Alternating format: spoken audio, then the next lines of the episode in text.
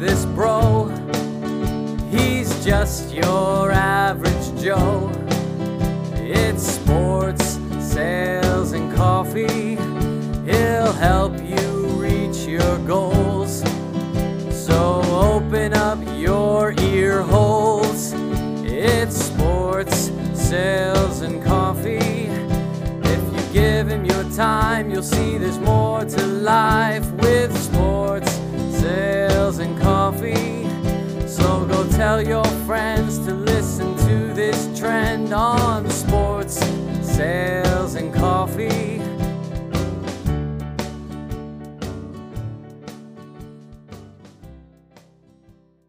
Ladies and gentlemen, boys and girls, what is going on?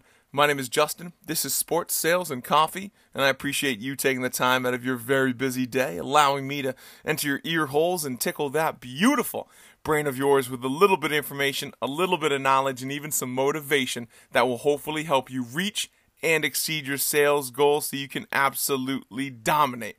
If you enjoy what you're listening to, and I really hope you do and you are, it'd mean the world to me if you could like, subscribe, and comment to wherever you listen to the podcast. If you could continue to tell a friend to tell a friend about the podcast, because that's what you're doing, and it's growing every day because of you, the listener. So thank you so much. And then I'd love to be friends ourselves. So follow me, uh, follow me on social media. I'll follow you back at Sports Sales Coffee on Instagram, Facebook, and on TikTok.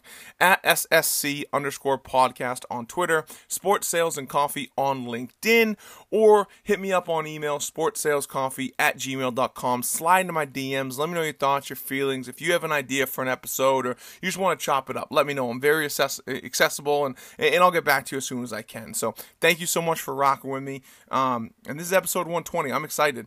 Uh, I got to sit down with my good buddy, Seth Schumann. Uh, he sells group tickets for the Boston Red Sox, but he's been really all over. He worked in the N F L. He worked in the minor leagues for the for the D League, now the G League. Um, he's very well versed. He, he's a killer, man. He's a killer. He's a two-time world champion, um, and I, I was very excited to have him on. So this is the audio from S S C Live. I think we talk about a lot of stuff. We, we I think there's a lot of good informational nuggets that you can pull out um, from what he's doing, and he's, and he's very well respected. He, he's a great guy. He's a great person. So I was very excited, and I was a little nervous to have him on, but we're good buddies, so I was very, very happy. So without further ado, um, also, I kind of cut the audio up a little bit wrong, so you're going to hear me talk the first thing of that. If you watch S S C Live, until I take down this wallpaper, it's terrible, striped, eighties wallpaper that you're going to see. So tune in for that. It's also, if you want to see my, my ugly mug and Seth's beautiful mug, um, it is on I G T V. It's just right on my Instagram page, so you can go pull that off. And I've been thinking about trying to make maybe a YouTube channel, but you know what? Probably not. I'm going to stop talking because this is a long episode. I want you to enjoy every little bit of it. So without further ado, episode one twenty, the Seth Schumann interview. Let's go. And yeah, I haven't changed the wallpaper yet, so you get to look this in the background the whole time. Hey, buddy. What's up, what's up man? How, How are, are you, doing? Sir? I'm oh, good. I'm good. And yourself? I'm hanging in there. I thought we had some technical difficulties to start out with, and I was like, perfect. Yeah, I'm not all that computer savvy, so uh, I was working to try to get it up on my computer. Instead, you know, just went with the old cell phone. Oh, yeah. See, that's what I do. And you when, be- it, when in doubt. When in doubt, uh, you'd be very proud of, of the setup I have right here. It's like a two-charger. Well, you look you look good regardless. I'm trying, man. I wore a green hoodie. Hopefully that would relate with the kids. I liked it. I liked it. A little L R G. Oh, L R G. Uh, uh, I mean, it's basketball season, so Celtics colors, and you know I'm for that. Always for that. Season on uh, Tuesday, right? twenty-second? Uh, first preseason was yesterday, but um, yeah. last night. So it was good to see the boys back on the court. I know. It, it's been too long. What is it? A month and a half? A real short off season for them. They make enough. Yeah. We're going to see a lot of growth from, from a lot of guys during this off season. A lot of yeah. off-season regiments coming yeah. into play. Real quick. Real quick. So, but hey, man, I appreciate you taking the time. Appreciate you joining me, jumping on. Uh, we'll have some fun. We'll talk. And it's been a long time since I talked to you. I think since Friday. Yeah. Yeah. No, I'm very lucky. I've had to talk to you often. Um, and no, I'm honored to be here. I'm a big fan of what you do. Uh, the sports sales and coffee uh, is fantastic. Um, I've joked that I've been a long time listener and appreciate know, excited that. To, excited to be on, but no, you've all, you've been somebody even throughout this uh, yeah. pandemic I've been able to lean on for professional advice, and um, you know I, I uh, I've really appreciated it. Well, thanks, man. Thanks, man. The, the check's in the mail. So thank you. Th- they're saying all that. Like, I'm, I'm far. I'm far from an influencer. Uh, so I, I don't. I don't. It, this, this one's probably on the house. Hey, hey man, you, you could uh, you could have confused me from that LinkedIn post. I mean, that thing blew up. I, I've been getting advice from some of my my colleagues, uh, Jennifer Davidson. You know, our resident uh, influencer over at the Red Sox. She's been helping me out. That's well. It's working. Because I, I am not technologically savvy. So just just reposting, even reposting what you what you sent was a challenge. But, you know, kudos to your photoshopping, making me look respectable. Uh, I got a lot of texts and uh, a lot of jokes thrown at me uh, from, from that. You could have at least cut the beer out. I mean, make me look somewhat professional in the in the photo. I mean, you listen to the podcast. I'm not very professional. It's just and I, it, wouldn't have, it wouldn't have fooled anybody anyway. No, no. You, you, you got to be real. You got to go with the flow and, and make it happen. I couldn't agree more. Well, let me ask you this. For the people that don't know you, and if they if they don't know you, they're crazy, they should, but who is Seth Schumann? Tell me a little bit about yourself. Sure. It's uh, a deep question. So uh, professionally, I am a group sales uh, account executive with the Boston Red Sox. Um, I've been working in sports since I was uh, since I was fifteen. I was a ball boy and locker room attendant for the Boston Celtics. So I uh, got uh, a chance to see behind the scenes and, and start my professional career a little early. Um, from there, I uh, came up to Portland, Maine, where we crossed yep. paths working with the Maine Red Claws, uh, which was an amazing experience. And then from there, it took me down south to the N F L, uh, and I got to uh, I got to work for the Tampa Bay Buccaneers. But uh, before making my way back home to the Boston Red Sox and spending my days at Fenway, or at least before this pandemic, got to I get to spend my days at Fenway Park, so it's not bad for a, a homegrown Boston guy. No, not um, at all. To, uh, to be able to do. I mean, to be at the, the Cathedral of Boston is, I mean, to that be your place of work is pretty awesome. Absolutely. I mean, I grew up in the shadows uh, of Fenway Park. So, okay. um, you know, a lot of fond memories there. I was actually a clubhouse attendant there uh, for a year as well when I was in college. So I, I was reading my textbooks in the uh, in the dugout before players showed up, and that's awesome. trying to get some trying to get some homework in between, you know, running laundry and serving food for the for the visiting team uh, back in the day. That is awesome. Now, do you still get chills when you go out on Fenway? Are you allowed to go no, on the field? No, I, I do. I mean, every day. Um, and, yeah. you know, it's it's one of the reasons I, I'm so fortunate to do it, what I do. I mean, uh, I, I joke a lot that someday I'll grow up and get a real job. Uh, but for now, I get to be a big kid. You know, I'm a Boston sports fan. And um, when you're having a tough day uh, or, you you know, you need some motivation, you know, just going for a walk outside your cubicle and, and stepping into Fenway Park, I mean, it, it hits you in the face, and it's uh, it, it's a special place for sure, whether it's your first time there or it's your thousandth time there. Absolutely. And so I got a lot of questions for you, but I want to get this one out of the way early. And I, I use it to kind of promote this. You're a two-time champion. You're an N B A champion and a World Series champion. How does that feel to be a two-time, two-sport champion? yeah, it's it's funny. I, I mean, as, as you know, you know, winning a championship in, in sports, it, you know. Well, well I wouldn't know the, that. I wouldn't well, know I, that. You, right. I mean, it's it, it's just it's sheer luck. Uh, you know, you got to be in the right place yeah. at the right time. I mean, I'm not on the player's side. I can't take credit. I didn't hit any home runs or, or dunk any basketballs. But um, you know, it, it, I, I work for I've worked for some great um, organizations, and you know, you got to be able to celebrate every chance you can. But, you know, you know how hard it is working in sports. Absolutely. It's long hours. It's little pay. And any opportunity you get to, you know, celebrate like a champion, spray some champagne is a good thing. Um, but even without the rings, I mean, I've worked for some amazing organizations, you know, in Portland, starting a, a franchise. In, in Tampa, we were the number one group sales team. So, you know, I like to think I've worked for a lot of championship organizations if we've had the ring or not. But um, it was uh, it's, it's great to be able to someday give those to, to my little guy. And yeah. Um, and if you, you know, you drive by my house, you'll often see me wearing it as I shovel the steps or, or take out the garbage. I mean, every chance I, I get to throw on a championship ring, uh, I mean, I'll take. Yeah, not many people get that opportunity. So that, that's awesome that you have that. And it's just a, it's a great story. And, you know, oh eight and eighteen, right? Uh, yeah, oh eight and eighteen. Uh, Celtics uh, was the first one, and then um, this past Red Sox uh, championship. So, so in the right place at the right time. Now, has it crossed your mind to maybe try to get a part-time job with the Bruins or the Patriots to try to get the full Boston sweep? We've, to we've hopefully get of, it? We've joked a lot about it. Uh, maybe someday. Maybe someday. I mean, because I feel like if you can close it out and get four, you got to be put up in, in the Boston Rushmore. Yeah, I don't know. It's Brady I don't know who else or Bird.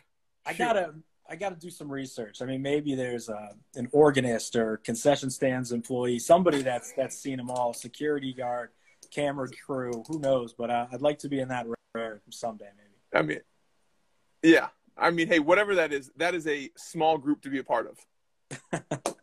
Yeah, but you give them the two rings. But so let's get into more maybe kind of serious questions. But how and why did you want to get into the sports industry? I know you said you started to, since you were fifteen. Um, was it something, you know, you're very passionate about? Did you always know that you wanted to kind of maybe move into the sales role? Because I know when you said you started out, and especially with the Celtics, or not especially, but with the Celtics, you were more on the operations side. Now you're doing group sales and individual tickets. Why did you want to get into sports? And then when did you see that transition to move into more of the business side happen? Yeah, I mean, I think like, like, you know, most kids growing up in, uh, in, in Boston, you know, I was a diehard sports fan. Um, and, uh, my family is a sports family. Um, you know, my, my dad, uh, did some work, uh, with the Celtics years ago, working in the wives room, uh, as like a part-time thing. And, you know, the most special time together was, you know, watching, watching sports, uh, whether on the couch or when we got the rare opportunity to go to the Garden. So, you know, like most yep. people, I'm a fan. And, um, Uh, you know, it, it's something I was passionate about, something I loved, but I knew I wasn't going to be likely to play professionally. So, you know, like, like uh, you've been on the courts with me, you know, you've, you've seen me in, in athletic competition. It's, it's unlikely that I would have got a deal uh, at some point. Um, yeah. Me, me and you got told pretty early that, uh, yeah, you, you're yeah. probably done here. Yeah. Uh, yeah. So, you know, if I was going to stay involved, I, I had to find other ways to stay involved. And um, if it's, if it's something you're passionate about, find a way to do it. And, and like anything else, sports is a business, and you find, you know, ways to get involved uh, in that business. Um, and, uh, you know, tried to do it as early as I could. Um, and uh, when I got the opportunity to do it, the Celtics, um, you know, low level stuff. If you keep your mouth shut and you run mm-hmm. when somebody asks you to do something, you, you don't ask for autographs. They kept inviting me back, uh, which I'm very grateful for. And it was an amazing experience. It opened a lot of doors. Like you said, with, with a ring, it's a conversation starter. Uh, yep. It probably got me some interviews that I was unqualified for, um, and uh, gave me some opportunities uh, that I, I wouldn't have had otherwise. Absolutely. I think that's a huge point too, starting low level and then working yourself up and just doing, kind of doing what you're told, putting in, you know, extra effort and just kind of working and grinding. And then you learn the business, you kind of understand what you do and you don't like, and then you can kind of progress from there. So I think that's, yeah. that's some really good knowledge. A hundred percent. I mean, just uh, absorbing what you can see. Um, you know, I, uh, I didn't go to school uh, for sports marketing. I went to Bentley, you know, right down the street uh, here in, in, in Waltham, uh, but I studied business. Yeah. It was something, you know, that I, I knew there was a long line to get involved in sports, but I wanted to have something to fall back on. Uh, yeah. Plus, with a knowledge of business, uh, you, you're useful everywhere, whether that be in sports, I mentioned it, it's a business, or, or something else. Um, but I think kids these days have such a leg up. I mean, the sports marketing, uh, yeah. cor- you know, majors and the different classes are, you know, they're, they're starting off, you know, light years uh, ahead of, of, of where, you know, you and I were back in the day.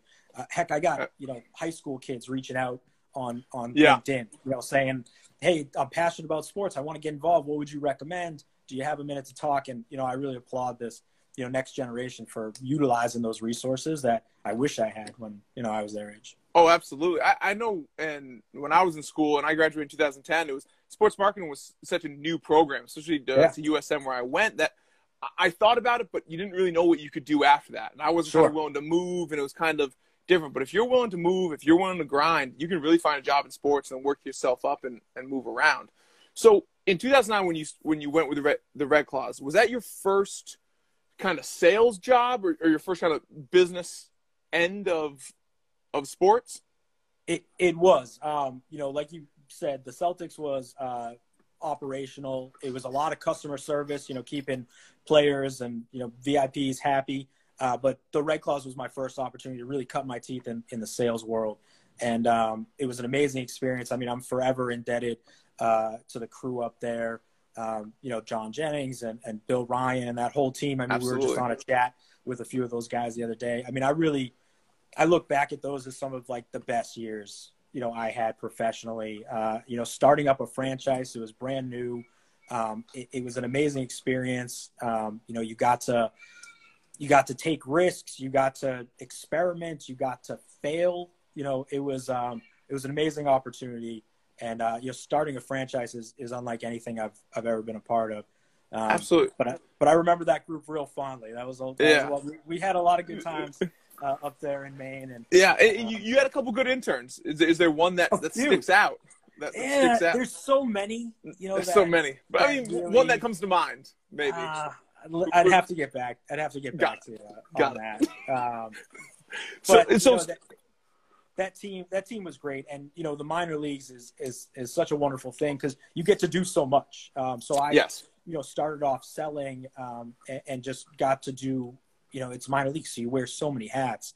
I mean, I, I showed up on their first day um, and uh, as a volunteer, uh, you know, Cam Twist, our yep. um, operations uh, manager over there, um, you know, was nice enough to let me sleep on his couch and answer phones. And, uh, I mean, it was the first day they announced the team. We didn't have a rug uh, in the office. Sure. We didn't have a name for the organization. And um, you start doing more and more little by little.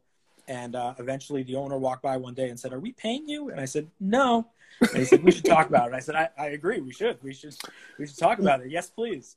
Absolutely. Uh, and, and then, so um, how long were you? How long were you volunteering for?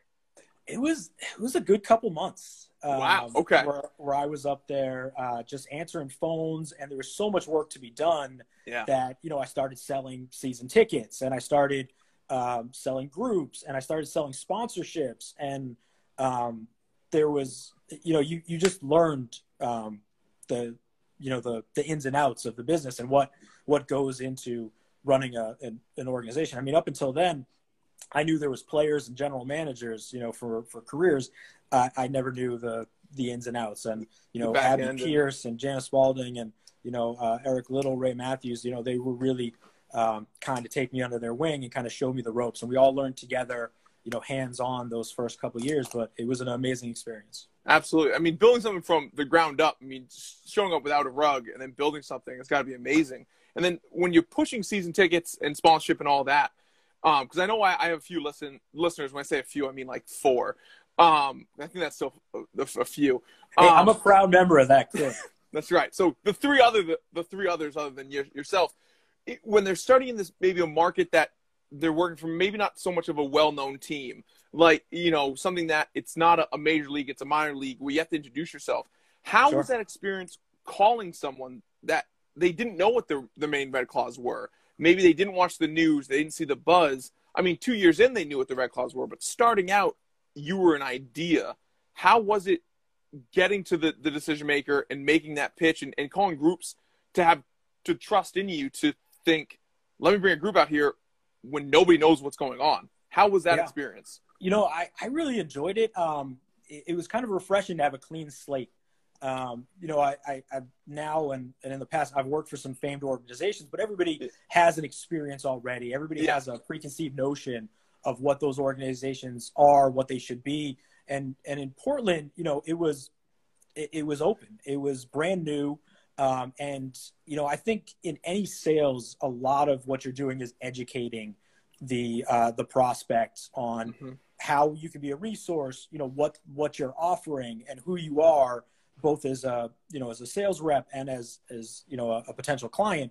Um, and then, and Portland, you know, you really got the opportunity to paint that picture um, from a, from, you know, a, a clean slate. Um, so a lot of that was, a lot of that was fun. Um, it was exhausting. I mean, we did, I bet, you know, you, you, you can remember, I mean, we did a ton of work and it was late nights. Um, you know, we would do the Kiwanis Club, you know, meetings, and we would do the Portland, you know, chamber, you know, uh, events. And, um, I, you know, I was really fortunate to have a hands-on owner uh, and, and president um, in Bill Ryan and John Jennings that, you know, we could drag to those kind of meetings and those events, those, those poor guys, but they gave their time to, um, uh, to help us out every every oh yeah way. Uh, and the fans, you know, in Portland, they're they're they're good sports fans. I mean, you see it with the with the Sea Dogs. You know, yeah, it's a great basketball town.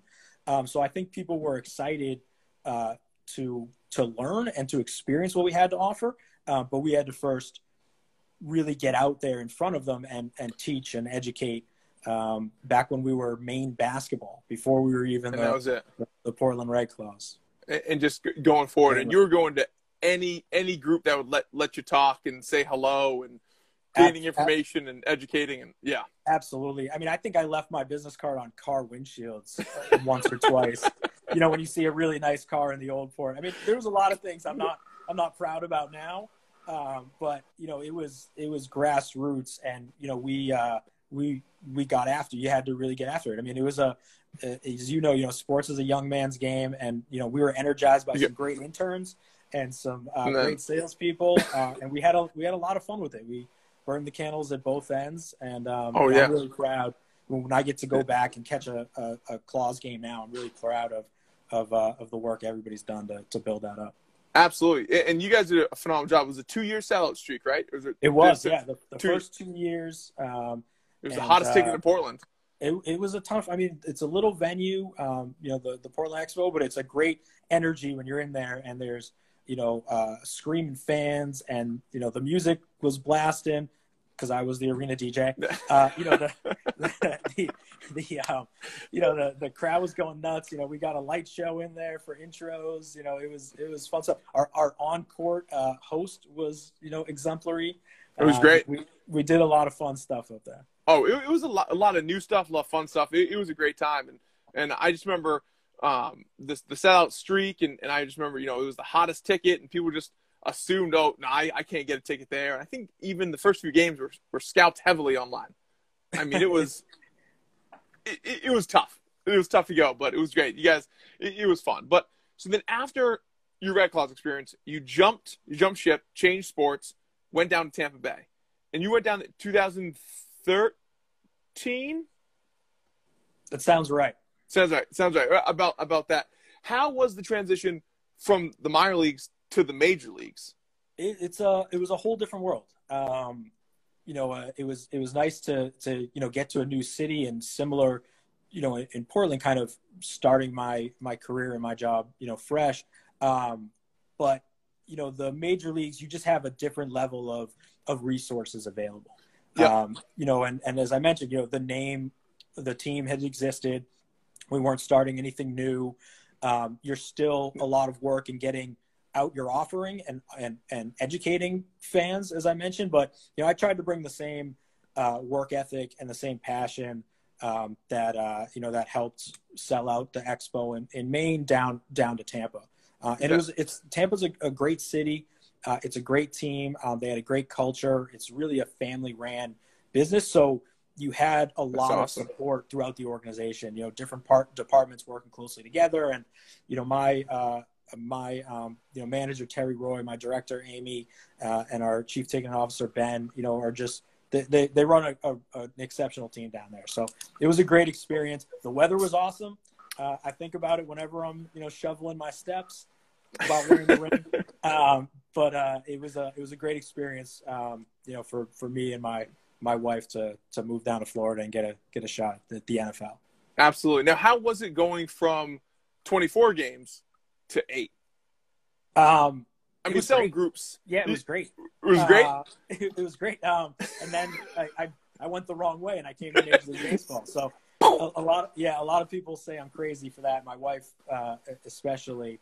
Um, but the N F L was, you know, it's the biggest stage stage there is, you know, Absolutely. Sundays uh, and football, it's, it's electric. And, you know, when you, you know, walk through that tailgate, you know, on your way to the building or to check on a client, and there's just thousands of people out there having a good time, and they waited all week for it. Um, it's, it's a, it's a special thing. Um, now, you know, taking that energy into an eighty-one game baseball season, you know, you want every game to be that big of an event, because it, it is for somebody, you know, it, yes. it was for me as a little kid, you know, that was the one game I got to go to with my dad. I slept with the ticket under my pillow. You know, that one game is the big event. Um, so, yep. you know, what we've, we try to do is not let it show that we're exhausted as a staff. Um, you yeah. know, and, and in the tenth game of a homestand when, you know, the night before was a doubleheader after a rain out. I mean, I don't have to tell you, yeah. you it, it can be exhausting, and it's a grind, and juggling it all and keeping it all straight uh, is, is, is a lot. Um, you just, you can't let it show. No, absolutely. You got to put a smile on. You got to, you got to shake hands, kiss babies. And, and, and you're right. It's, it's someone's first game.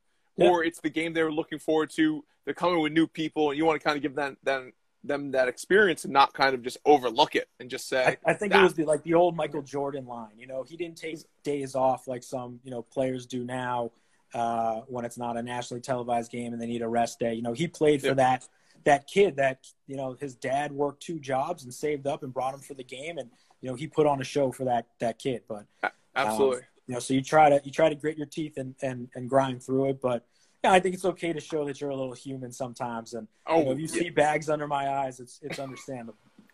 That's why that's why coffee was invented, right? Sure, and now sure. you know even more that you're a father. It's just coffee, coffee, coffee, all the time. It, and to go back to that that Michael Jordan, and that's what what uh, and that's why I respected Kobe so much, is that his last year he purposely was like, I'm not going to sit out on away games. Yeah. I'm going to play every away yeah. game.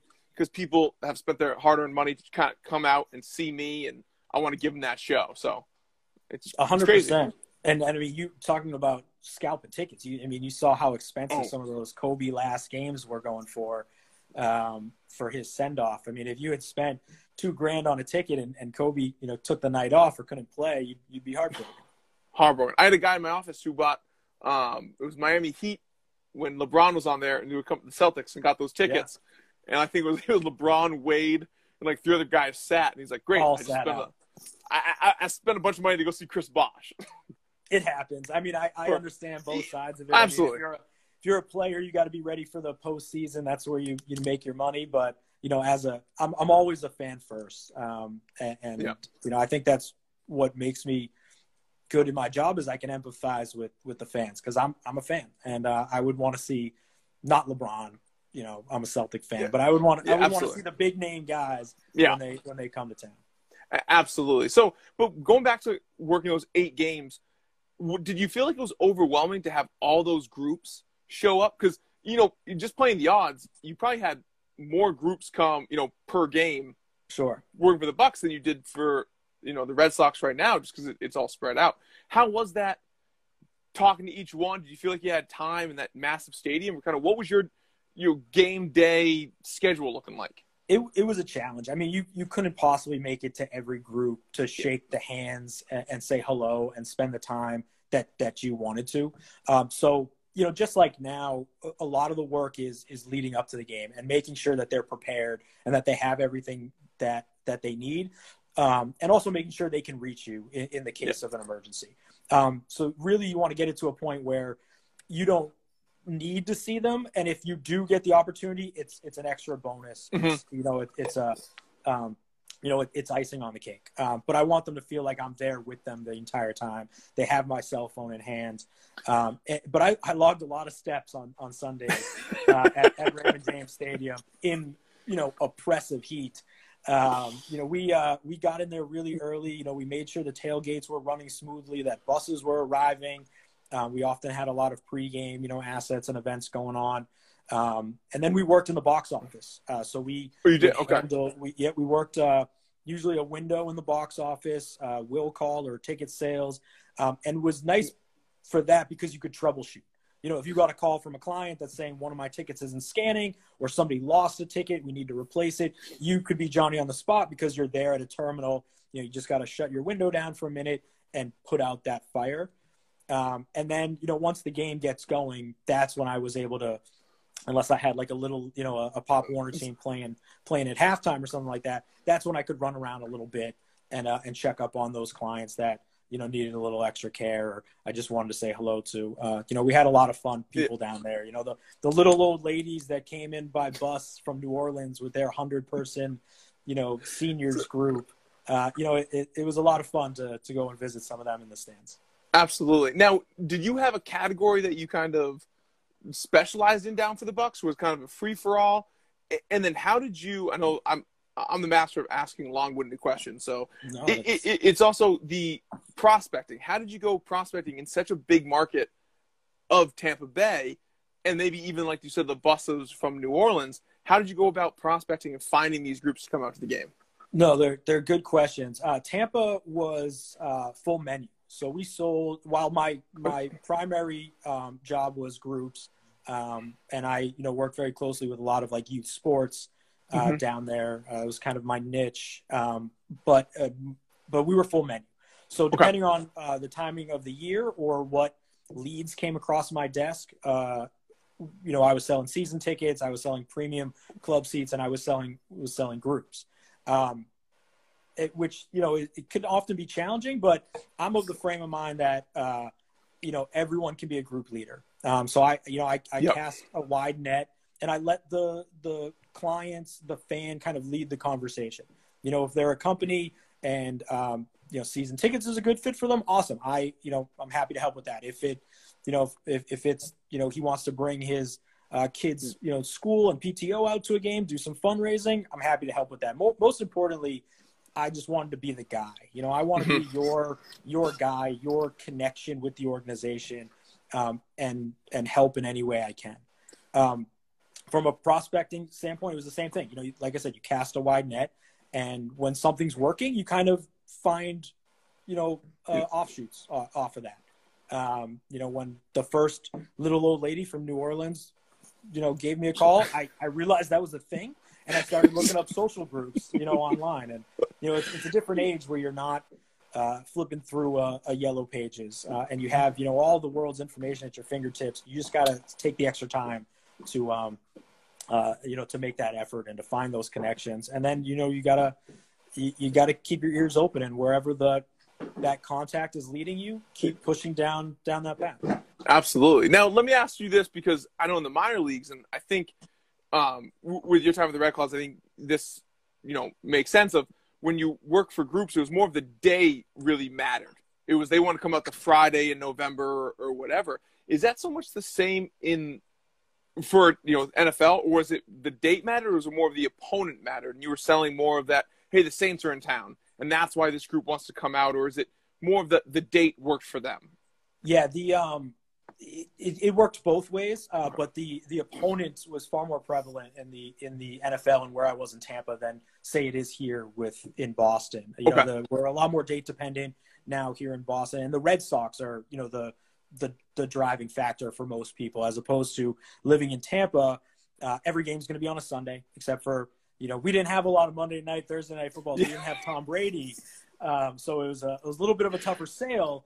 And uh, the nature of Florida in general, and especially Tampa, it's a very young, up-and-coming city, but very few people are from Tampa. It's a lot of, Got you know, it. it's, it's kind of like what you see in like an L A or New York, is that people move from all over the, the, the world there. So a lot of them have their own hometown allegiances. You know, the, the Cowboys sold out like that. You know, we, we didn't have any group tickets. The, the Packers, you know, sell out like that.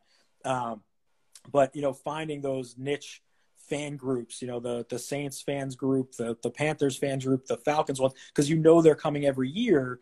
You can continue to grow that business, and year in, year out, renew that group, uh, was a, was, you know, something I learned early and, and was able to, to take advantage of. That's awesome. And then you said earlier that Tampa Bay was the number one group sales group in the N F L. What for a couple of years the, while I was down there. It was, for a couple uh, years they were? It's quite an honor, yeah. It, now, how do you think you got to be n- number one? Was there a special practice that, that you did, or do you think it was the team? Or what, what do you think got you to be number one? Uh, I don't think it was the team. We didn't win a lot of games when I was down there. Um, but, you know, there's a fine balance. You know, if you win too many, you don't have the volume of tickets to sell. Um, so, you know, we had a lot of opportunity down there, and I think the organization uh, took note of that. And they put an emphasis on ticket sales, on getting fans into the building, on fostering a love for the Buccaneers, a love for football, and especially, um, you know, helped us uh when it came to to groups. Um so they, you know, we were able to to do some more creative things, similar to like what we would do in the minors up in in Maine, um to entice people to to come to games. Um so uh, cool. you know, I, I don't think it it was the wins and losses, um because as you know, as a as a salesman, you don't sell wins and losses. If you, the team mm-hmm. wins, it's icing on the on the cake. You know, it, it makes our jobs a little easier. uh, but we're experienced people and we're event people, and uh, selling that experience, selling that good time of getting together with your coworkers and, uh, and having some fun at a stadium, at a ballpark. Um, that's, you know, what you want to emphasize. Absolutely. Now, last box question. Did you ever fire the cannon? Were you ever allowed to? No, I never got a chance to fire the cannon. It, um, but it was always fun, you know, uh, stadium tours. You know, you take somebody out to the stadium to look at season tickets, and being able to go up on the pirate ship was always cool. And you could ring the bell, and, you know, they wouldn't let me fire the cannons, a little bit of pyrotechnics there. Uh, didn't want, you know, I already said I'm not technologically savvy. I'd probably hurt myself. Um, but it's, yeah, it's you don't want, fun. You, you don't want to hurt the stadium.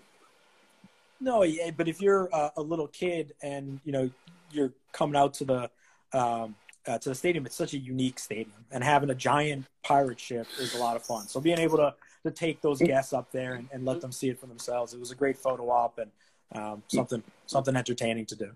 That's awesome. That's awesome. And then so so four years down Tampa Bay, and then you uh, you get the call to kind of come back come back home with the Red Sox. Now, I did, during my research, my phenomenal research, I heard I heard there was a rumor that when you moved up, there was a little interleague trade for a player to be named later, and that player was named Tom Brady. As two years later, he was sent down to Tampa Bay to complete the trade. Is there truth to that, or is that, that just? It may have been my, it may have been my dad that started that rumor. Got it. Uh, but it's, I mean, it's it's obvious who got the short end of of, of that deal. Tampa Bay. Oh, clearly, yeah. That's I mean, that's yeah, what I was, yeah. was gonna say.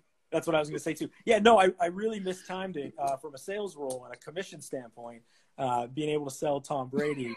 Um, but you know, when I, I arrived in Boston, we won a championship shortly after, and you know, being able to work for uh, a historic, you know, in a historic building for a, you know a, a, a historic and um, renowned franchise, you know, grown like I said, growing up in the shadows of it, it was it was a great opportunity. And my family and I were ready to make the move back to New England. We're New Englanders, and yep. we wanted to settle down and start a family. So the timing was right for us. Absolutely. That's great. And then you're back in the Red Sox. Things are going well. I mean, we'll take twenty twenty out of it, but things are going well. And, you know, moving forward and bringing in groups and, and all that. Was there anything you kind of brought with you from Tampa? Um, maybe something that you learned or something that you did that you were able to bring with you and that, you know, kind of works in Boston? You know, I, I think – Um, you know, it was a great team that I was, I was joining here, you know, the, um, in Boston. I mean, they, they do things the right way. Um, so it wasn't a matter of, you know, reinventing the wheel. I mean, I think yeah.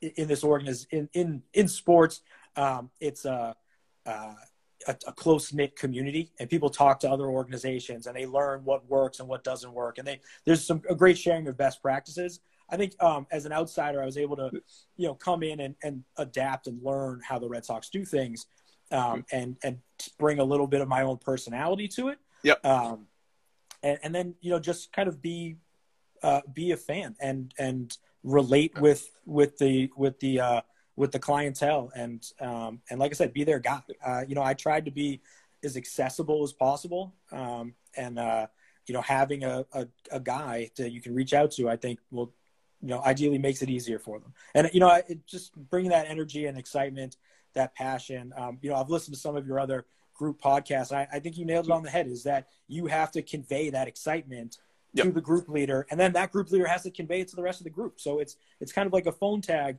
uh, you know, a telephone game, is that, you know, you really have to be passionate and excited about it. And that's got to be conveyed in everything that you do so that they can do the same.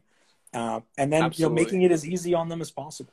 Um, you know, nobody, uh, not many people that are buying um, Red Sox group tickets or anywhere else. Not many people. It's th- that's their full time gig. You know, they're doing it for, you know, a, a, a company, you know, employee outing. They're doing it for their school. They're doing it as a volunteer little league coach. You got to make it easy on them. Absolutely. Uh, you got to uh, uh, got to kind of hold their hand through it. Yeah, I think that's a that's a, a huge part. Is you got to make it as easy as possible. And sure. you got to have so many different opportunities, and you got to be their champion and and, contr- and you know, portray that, that fun enthusiasm, and, and then hopefully that they can take it, and then it's not it doesn't turn into that terrible middle school game of, of telephone where right. you say a sentence that gets back to you. It's like, wait, you said I could close the game.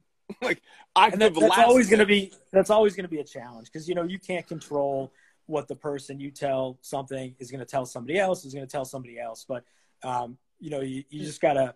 you got to be accessible. You got to try to clearly and concisely, you know, lay out, uh, you know, the, the opportunity, and then make it as easy as possible for them. Yeah. Um, so that they, they can't possibly say no, because they know that their group is going to enjoy it. And um, a little bit of work uh, is well worth the, the reward.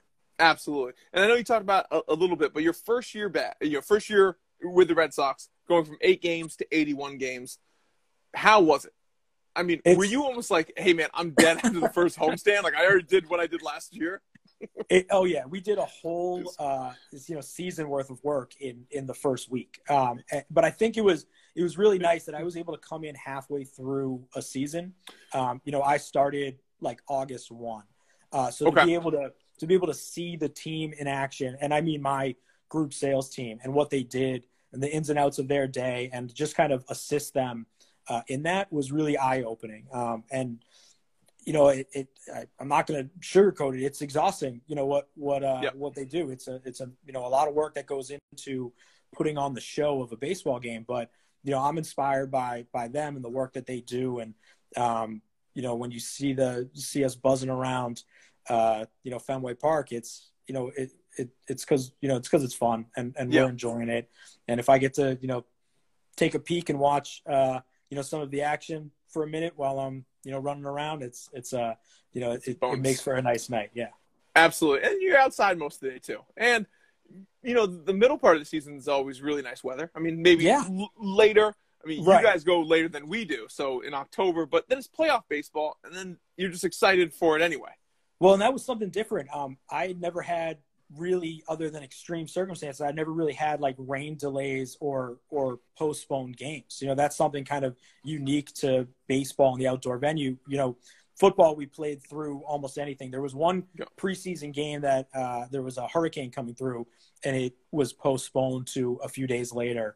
Uh, it happened to be the night that I had uh, four Pop Warner teams playing a game at halftime, so that was a lot of fun to coordinate. Oh, I bet. Um, I And a few yeah. lightning delays uh, down in Tampa, because it's, you know, the lightning capital of the U S Uh, but, you know, it was a whole nother experience um, to uh, yeah. to juggle those on, on top of learning a lot of other things. But, you know, we, we you just do the best you can, and you be human. And I think people understand when those kind of things are out of your hands. I mean, similar to this past yeah. year. I mean, so much of it is out of your hands, uh, and there's, you know, so much uncertainty that all you can be is is human and a and a person, and, and let them know that you're in it with them and you're on their side, and I'm I'll stand in the rain with you if I you know if, if it if it helps. Um, absolutely. But eventually we're gonna have some fun. No, absolutely. You gotta be you gotta be human, and, and I think a lot of people know that, especially with rain delays and weather. It's it, you're not out there making it yeah. rain. You, you're not. Right. It's not Seth Schumann is like, hey man, thunderstorm. Like no, no. rain delay. I've never once I've never once made it rain in my life. So yeah. I, Ever, never. So let me ask you more about kind of sales. I, I'm a big believer that everyone does their own thing very, very well, and, and sales is the process. Is there one part of the sales process that, that you feel you excel in, that makes you great, um, that kind of maybe you do better than other people? Like for my example, I think I'm very persistent. I, I follow up with people, and that's kind of my key. That's super, so important. Then that's my superpower. Yeah. What is your sales superpower? Um. You know, I, I don't, I'm not a great salesman. I'll, I'll be the first person to tell you. Um, you know, the, I, I work with people in our premium side and in our academy, and, and my coworkers that that are excellent at what they do. And you know, I listen and I take a few things here and there, and kind of put my own voice to it. Um, so I think I've been able to learn a, a lot from the you know those exceptional people around me, uh, yourself included. I mean, listening to the. the podcast, I've, I've learned a lot, and I've been able to put that in play. But I think um, I'm a relationship builder. You know, I'm yeah. a, you know, I, as I mentioned, you know, being human and, and being a fan, you know, born and, and bred in, in Boston uh, allows me to relate to those people that I'm talking to uh, effortlessly. And, and I think, um, I think at the end of it that they know that I care, and that I'm going to, you know, work my best to make sure that their experience is, uh, is what they, they hope it, it can be. Because like like you said, you know, that one Absolutely. kid, that, it's his one game he's coming to, and it means the world to him. Um, you know, I need I need to yeah. make sure that I'm doing everything I can. So I think conveying that, um, you know, uh, and, and kind of building that relationship is is something I'm I'm good at. And, you know, letting that late relationship develop um, and, uh, and, and and foster and grow and, and, and maybe find some other avenues um, is something that I, I pride myself in. Absolutely. I, I one hundred percent agree with that. I just remember our experience together at the Red Claws. I mean, you got more hugs, handshakes, people walking up to you after the game, kids that, that like you, you made their day, and just building that relationship where it, it was, it was way more than a salesperson to a, to a client or a prospect. It was more of like a friend to a friend, and people kept coming back to you. You had a great renewal business because they trusted you, and you built that trust, and you had that, you built that rapport, but you also didn't build that rapport from like checking the boxes and being like, where are you from? Where do you work? Like right. You weren't asking, you were building a real conversation and a real experience and partnership, which I, I think is phenomenal. I think that's like, you say you might, might not be a good salesperson. I think that's kind of B S. I think that's what sets you above other people, is that relationship building, which is way well, better I mean, than you, what I have. You, you have it too. I mean, you're an easy guy to talk to. Um, you know, all, all, all that. I mean, that's, that's how I see sales is, you know, you just have to be an easy person to talk to. You have to care about what they say, uh, to listen and to, um, you know, provide a, a resource and a value within the confines of, of what their, their needs are. Um, so, you know, that's something that I've always looked, for, looked, um, you know, to do with in, in any role that I'm in. And it's, it's challenging at times. I mean, the, it, you know, oh, we yeah. talked about the eighty-one games of baseball. I mean, it's an exhausting, grueling schedule, and, you know, we have a huge book of business. So being able to give that time to everybody is, is a challenge. Um, but uh, every everybody deserves it. So you know, absolutely, you, you just try. You got to make the time. Uh, you know, it's worth it in the. It's it's definitely worth it, and you're right. It is a quick turno- turnover as you have a group coming Tuesday. They're gone Tuesday. You have a new one in Wednesday. So it's right. it, it's finding that right that schedule to make sure you're following up and you're making sure you're leading up to it. Which that's some things that I struggle with, where it's kind of last minute, like uh oh. Like, it's Friday already. Like, I need right. to build that up, so, so keep yourself there. It's what that is second some... game of the year thing. You know, you put Yo. so much work into that the night before, and then that second game rolls around, and it's like, did I cross off every box, you know, did I cross every T and dot every I that I needed to? And, you know, it's different. Mm-hmm. In football, the game's on Sunday. Monday, you call, you know, all your groups that came out. You ask them how it, how it, you know, the ones you didn't get to see. You ask them how they did, you know, um, you know, when are they coming back? You know, you get a chance to, to do those, uh, that kind of outreach. Whereas, you know, in baseball, you, there's four more games before you get a chance to step back and, and make that phone call sometimes. Yeah. And you don't want to wait those four days and then call them when you kind of have an off day. Cause then it's right. too much time has passed. If there was an issue, you can make it up, and it's always, yeah. yes, scheduling time. And an off day is when you're, when you're selling the next one. So it's a, it's, it's a constant uh, battle. Absolutely. So what is one of the biggest challenges that you had to overcome in selling sports? Was there something that you felt like you kind of you lacked or had to overcome to kind of get you to the place that you are?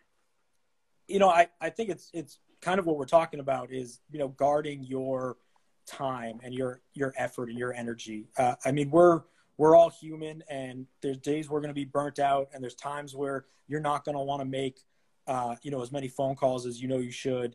Um, so you want to, you want them to be impactful. Uh, and you want to, you know, get the most out of what you're doing. And, you know, if it's a twenty person group or a one thousand person group, you know, I want to give them the same care and the same time, the same commitment.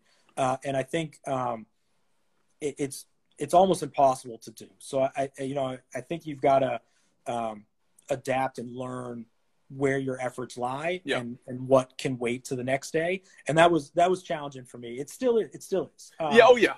Especially, you know, in the during these times in the pandemic. I mean, it, it's natural to want to chase the quick, short sale so that you can show results, you can show revenue coming in. I mean, we're all worried about job security mm-hmm. uh, these days, but that's counterproductive for for what we do. Um, you know, one a, a quick, short sale isn't, you know, isn't in the organization's best interest, even if it looks good on the on the sales board at the end of the day.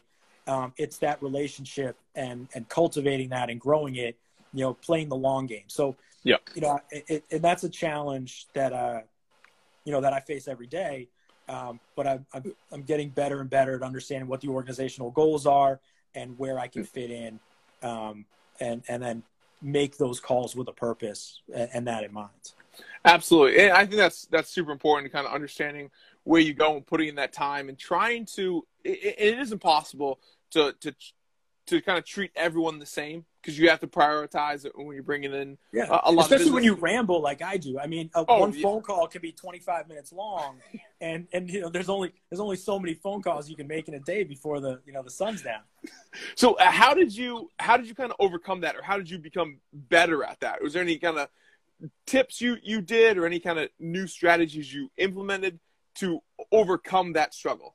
Uh, I think it was uh, – it was leaders and, you know, seeing that in me and saying, you know, I know you want to be everybody's best friend, and I know you want to have an hour long conversation, um, but you can't do that. Um, and, you know, you, you can't do it all the time. Um, yeah. So it was, it was uh, some tough bosses yelling at me to say, you know, this is what makes you good, but, you know, if, if you're going to, if you're going to hit the, the numbers and you're going to get to everybody, you need to, you need to pull back at, at times. Um, so at you times. Need to know when, when to, uh, when to use it and when to, um, you know, cut it short sometimes. Yeah. And that's, and, and that's great. Having that outside perspective to kind of break your glass and be like, oh yeah, I am doing that. Okay. I, and, and then understanding them and taking a step back and kind of seeing that from, from the outside perspective. And yeah, I, I think, I mean, uh, we're all, you know, we're learning every, we, we all learn every day and, you know, want to get better. Um, but it's, it's taking that kind of criticism and being able to look at yourself in the mirror and saying, here's what I did well, here's what I'm not doing well. And like I said, I, I've never considered myself a great salesperson, but uh, I've been fortunate enough to have some great salespeople around me, and, you know, learning from them um, has, has helped me a lot.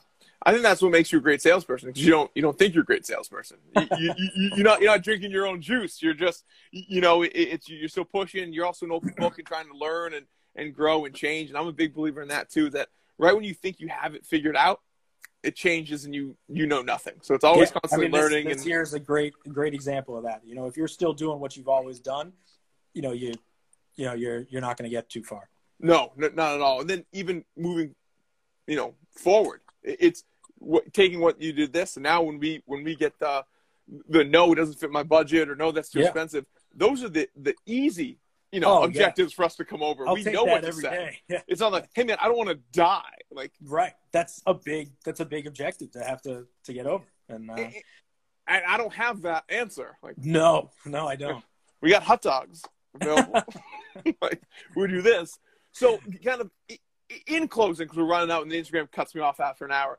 Um, do you have a funny or like an awkward sales story from your time in sports, or maybe that something went wrong, or, Or, or something to kind of, you know, get people there's, to laugh. And I mean, there's lots, uh, but I'll, I'll give you my favorite one, uh, and I'll do it quickly because, I, I, you know, I, I don't want to run over time.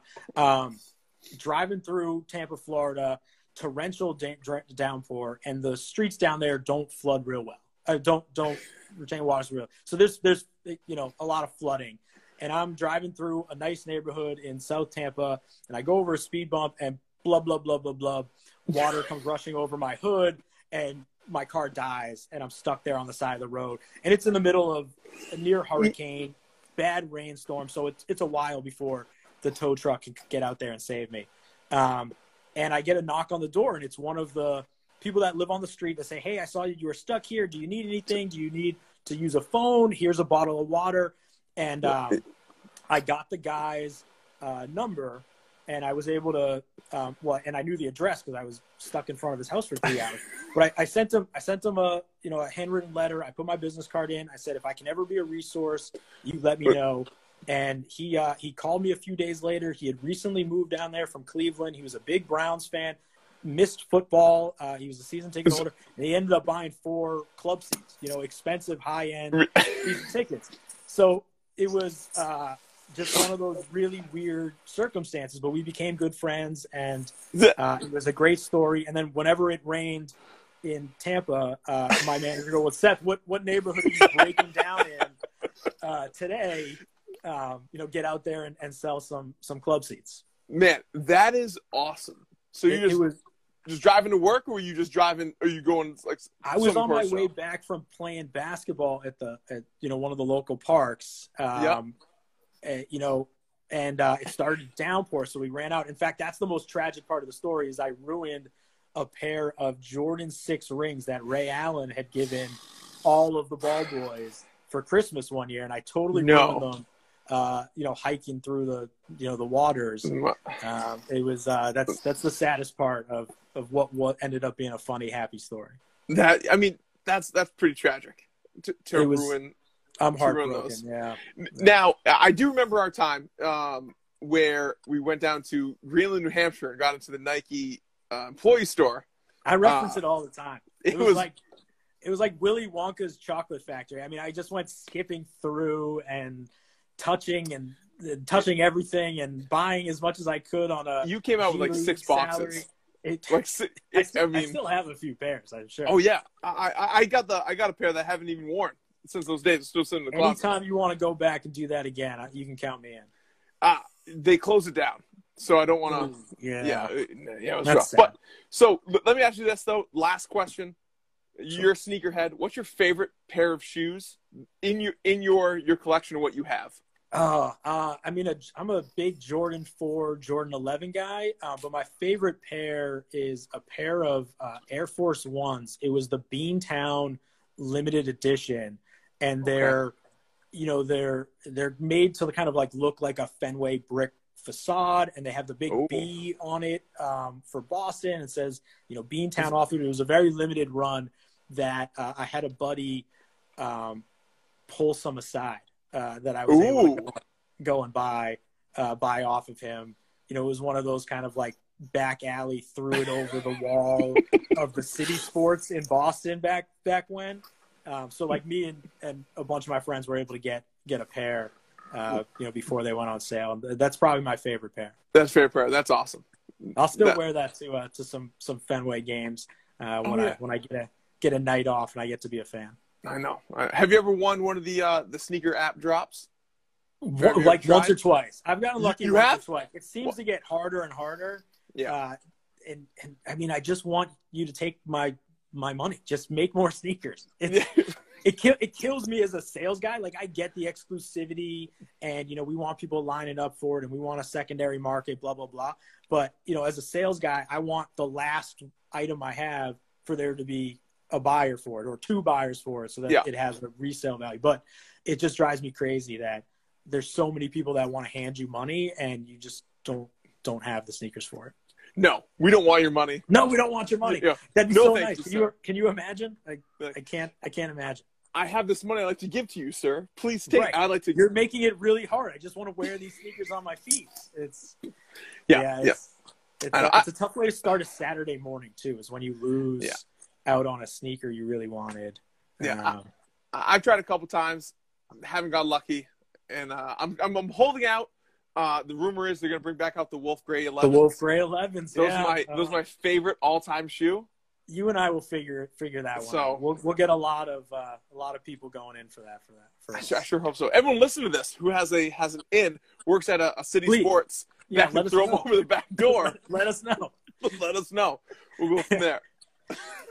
Well, Seth, man, I appreciate your time. Thank you so much. Um, this has been fun. It's been awesome. It's uh, it's truly an honor. Like I said, I'm a big fan uh, of what you're doing, man. Uh, keep it up. I'll, we'll, we'll keep listening. And there it is from the two-time champion. Episode one twenty is a wrap. It's done. Yes, I referenced him being two-time champion. Man, he's got two professional rings. I just want a minor league ring. That's all I want. That's what I'm pushing for. He's got two of them. Share the wealth, man. Uh, but there it is, Seth. Thank you so much for jumping on. It meant the world to me that you took the time out of your day and you sat down, and uh, we had we had a great conversation. It was really fun. The time just flew by. So I hope you made it through the episode. Uh, I hope you were able to pull some information away and add into your own sales process. I think there's a lot of good, you know, knowledge in there, and that that story of turning a bad situation into a good situation, even on like an off day where you come back from playing basketball, you bottom out on your car, and you sell some guys some some premium season tickets. It's just being on the whole time and building those relationships. And I think that's that's great knowledge for, for people, and, and just being all over the industry. I think just you can learn everything and work your ass off and go for it, and you can chase it. So, Seth, thank you so much for jumping on. Um, if you enjoyed the episode, shoot me over a follow. I'm going to follow you back. Let's be friends on social media, at Sports Sales Coffee on Instagram, Facebook, and on TikTok, at S S C underscore podcast on Twitter, Sports Sales and Coffee on LinkedIn, or hit me up on email, sportssalescoffee at gmail dot com. If you have any ideas for an episode, or, or if you think there'd be someone great to jump on S S C Live with, I'm more than down. I really enjoy these segments. I'm getting more comfortable personally doing them, so I want to do more of them, maybe every two weeks, and and I, I hope it translates. So if there's someone you think I should I should bring on, they'd be down, hit me up, slide in my D Ms, let me know. Please, if you can, like, subscribe, and comment to wherever you listen to the podcast. Leave that review. Continue to tell a friend to tell a friend. And, uh, hey, until next time, I'll see you out there. If you got the opportunity to go sell something, I know it's tough right now, but go sell something. Peace!